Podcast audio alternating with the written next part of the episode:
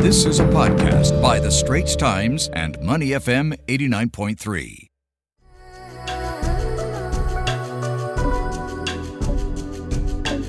It's time now to uh, shine the spotlight on China. We've got quite a bit to get through. Indeed, from China and Taiwan's ongoing tensions to the country supposedly pressing the U.S. to eliminate tariffs and to China's plan to weaken private capital's influence over a wide range of media activities. Uh, to give us an analysis of those headlines, we're joined now by Dr. O. A. San, Senior Fellow at the Singapore Institute of International Affairs. Good morning, Dr. O. A very good morning to all of you. Now, Dr. O, first of all, Taiwan's President Tsai Ing wen came forward on Taiwan's National Day over the weekend to say that Taiwan will not bow to pressure from China. Uh, this after China's President Xi Jinping vowed to fulfill reunification. In the latest development today, China's military has said that it has carried out beach landings and assault drills in the province directly across the sea from Taiwan, though, of course, it did not link the exercises to current tensions with Taipei. But it does look like the relationship between these two nations is getting from bad to worse. What lengths do you think President Xi will go to to ensure that reuni- reunification will or can happen between the two nations? Well, I think it's likely to continue as a combination of hard and soft uh, approaches, right? You would see this sort of saber rattling ranging from the military drills you mentioned to, uh, for example, encircling the, the Taiwan island with uh, jet fighters uh, on, on the one hand. And then uh, on the other hand, of course, there will be uh, continued uh, diplomatic pressure on Taiwan on the international stage, trying to snatch away some of those countries which still recognize Taiwan, and there are fewer and fewer of them. And also, for example, providing incentives uh, for those uh, Taiwanese who would like to uh, establish uh, their career, livelihood, investment, and so on in uh, China. So it's con- going to continue to be this uh, plethora of different tools to eventually, in a sense, well, I think it's more than persuading it, it to eventually uh, sort of uh, force Taiwan to uh, reunify with mainland China on mainland China's uh, terms. Mm. Uh, Dr. O, China also said on Saturday that it has pressed the United States to eliminate tariffs in talks between the country's top trade officials. So we're talking about U.S. Uh, Trade Representative Katherine Tai and China's Vice Premier Liu. These virtual talks, now they're seen as a test of bilateral engagement between the world's biggest economies. At this point of time, uh, Dr. O, what's the likelihood of these tariffs being cancelled? I mean, they were put in place by the Trump administration. Is this a pressure tactic by China? Is it a play nice tactic by China? They are changing a little bit in the way that they are approaching the United States, right?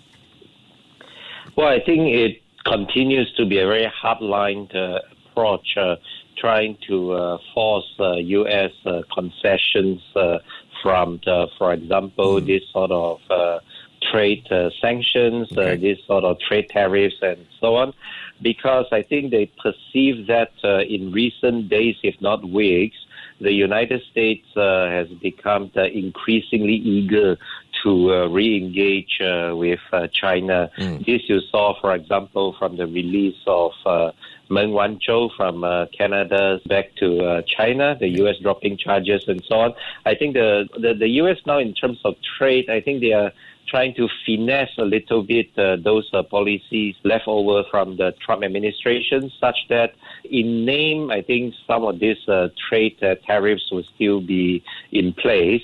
But uh, increasingly, I think you will see, for example, American importers being exempted from these uh, tariffs. So in effect, it will be sort of, well, uh, some forms of cancellation of the tariffs, but, well, not in the names of cancellation. yeah. Uh, Dr. O, something else that has been making headlines for several months now is China's moves to weaken private capital's influence. Uh, lately, recently, it unveiled a proposal to do this in regard to a wide range of media activities. According to a public consultation paper that was posted on the website of China's top economic planner, private capital would actually be barred from news gathering and distribution operations. Also off limits private investments in the establishment and operation of news outlets. This of course includes news agencies, newspaper publishers and broadcasters. Uh, let's talk about China's motivations for such a proposal. How will it really benefit the country? How might it impact the already stringent media scene in China?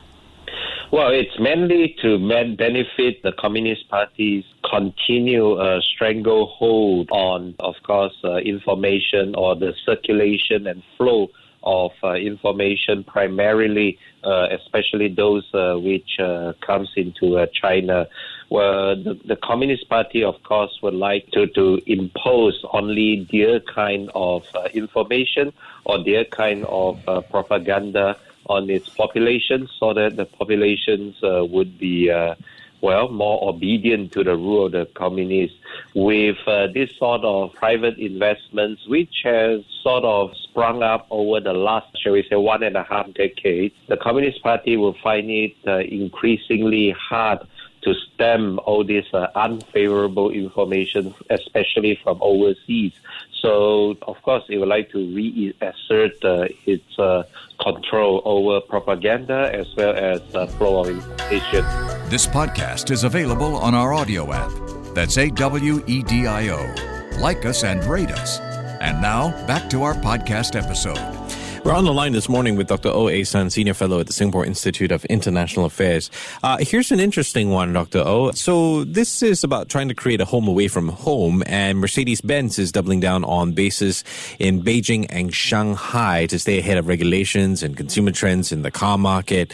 Um, you know, and while we are seeing many foreign companies sort of prepare for a selective decoupling with China, um, my question is why is why is Mercedes-Benz still seeing China China as a country with opportunities. I mean, uh, what kind of expansion would this have in terms of influence over other MNCs to, to stay put in China?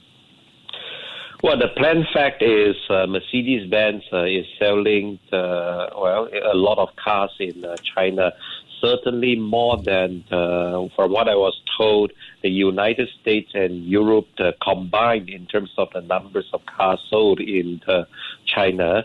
So, as you said earlier, uh, the Chinese customers uh, increasingly they're demanding, for example, karaoke systems in car, in the Mercedes cars and so on, right? Yeah. So number one, it's uh, about uh, you know uh, localization, a, a customization of your right. products uh, in China. You need to do more market research. You need to roll out this R and D, which are peculiar to the needs of Chinese customers, which are now you know, like more than half your uh, customers. Mm. But there are also, of course, the fact that nowadays, you know, there's a concentration of uh, various design and R&D talents in, in China. So it's actually uh, easier to source for these uh, talents uh, in, in China than, for example, some other places around the world, which are perhaps even more expensive so it makes business sense. It might not make geopolitical sense for uh, yeah customers.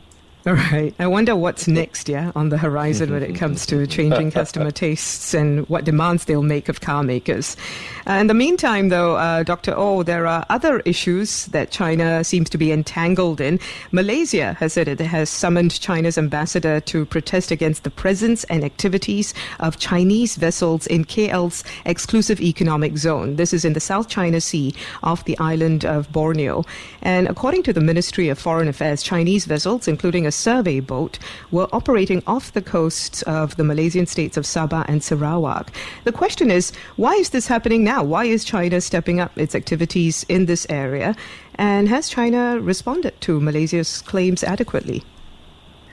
Well, I don't think it's uh, so much uh, China targeting Malaysia as uh, China trying to once again uh, uh, delineate uh, what it considers to be uh, its uh, sphere of influence uh, as far as South China Sea. You saw, for example, about a month ago, there was this U.S., uh, uh, Australia, and UK uh, AUKUS deal trying to nuclearize Australia's submarines. But these submarines, for example, they could sail into uh, South China Seas, right? Mm-hmm. So China, I think nowadays they are they are very anxious uh, to uh, sort of uh, reassert uh, their sphere of influence uh, in, in, as far as South China Sea is concerned, and Malaysia happens to be at the, shall we say, the southernmost ends of uh, South China Seas. So China, in a sense, is uh, shoring up uh, its resources, uh, its uh, assets, as well as, as I say, its influence in the region to make its presence felt and subtly also implying, for example, American and Australian vessels are no longer uh, welcome or tolerated and so on. So it's larger than just Malaysia and China. And therefore, I don't think China is going to back down anytime soon in terms of these increasingly frequent uh, activities in what Malaysia considers to be its uh, waters. We've been speaking with Dr. O. A. Sun, Senior Fellow at the Singapore Institute of International Affairs. Dr. O, appreciate your time this morning. Take care and stay safe. Thank you. You too. The Asian Insider Podcast channel is also available on Apple Podcasts, Spotify, Google Podcasts, and our audio app. That's A W E D I O. Like us and rate us.